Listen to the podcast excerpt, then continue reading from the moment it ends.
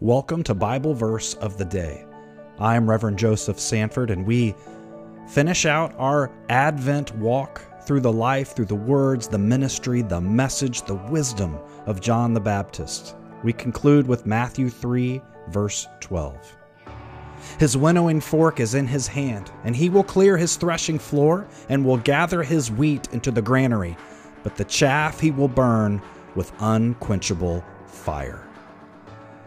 Nothing like a good, heartwarming message from John the Baptizer. What we have is a, a good sign of hope using the image of farming and harvesting, because the way you would do that is you would throw the whole grain, chaff and all, into the air, and the wind would come and push the things that didn't belong from the pile until all you had left was the grain.